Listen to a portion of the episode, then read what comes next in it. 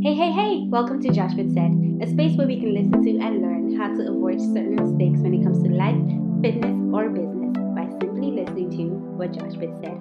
On today's episode, we are talking life. We are talking a life lesson that everyone needs to learn how to stop self sabotaging. Now, this is a continuation, a part two to the episode that I posted previously. So if you have not yet listened to that, I want you to go ahead and pause this episode, go listen to the first um, episode of the self sabotaging podcast, and then come back for the continuation because that is what this is.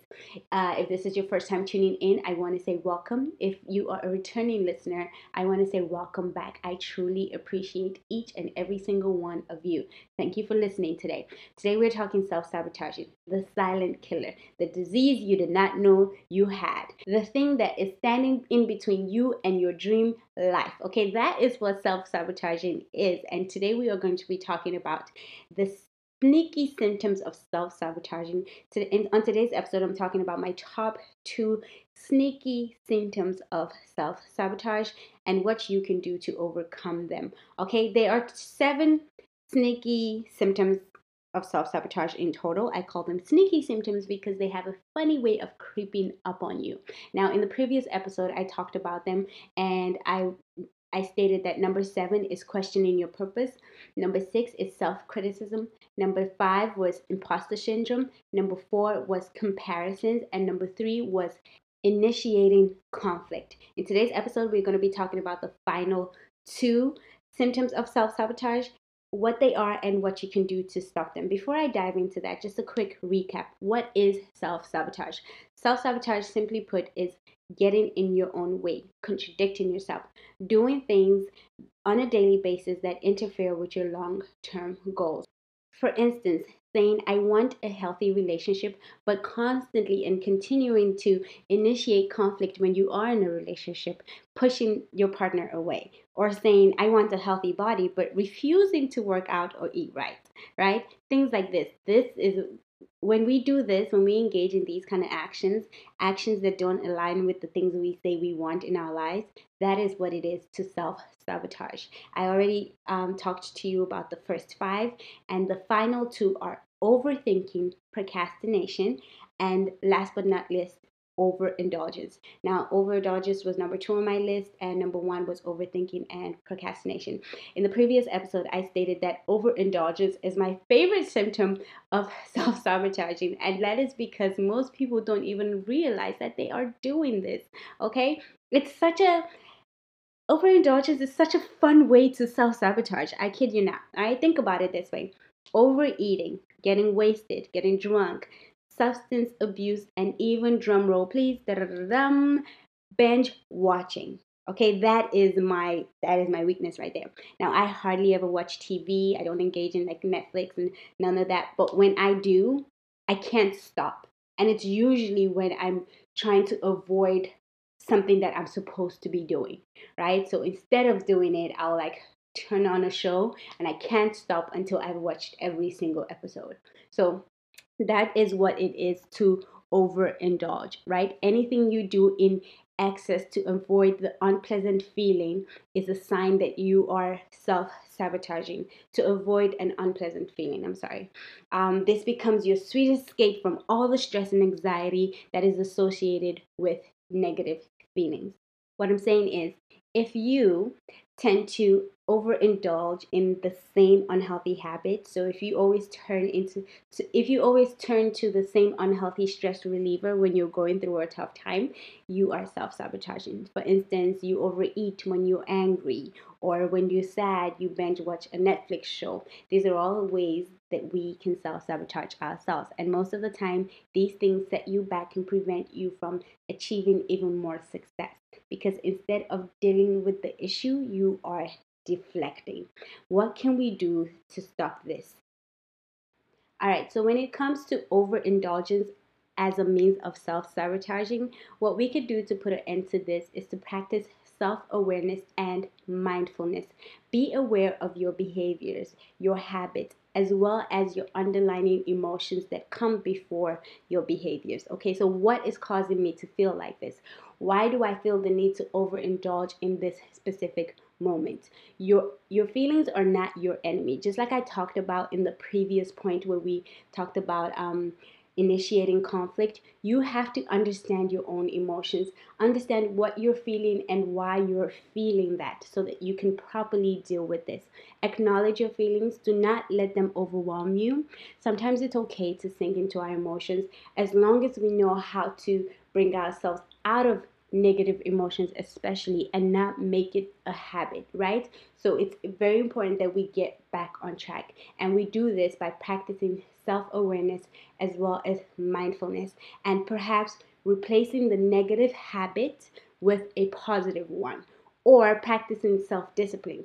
So if i'm feeling sad right now about something and my instinct is to go watch is to go binge watch uh, an entire season of Grownish what I will do is first sit down and think, why am I feeling sad? Is this something I want to deal with right now? And if I must watch Grownish right this instant, then I'll maybe give myself the opportunity to watch no more than two episodes. Self discipline, okay? But if I know that I'm not someone who has enough self control to stop after two episodes, then I will do something instead of watch Grownish, right? So I'll replace that habit with a positive one instead, with something that is not going to allow me to overindulge. All right? All right, that brings us to our last but not least sneaky symptom of self sabotage. Now, this one is one we are all very familiar with.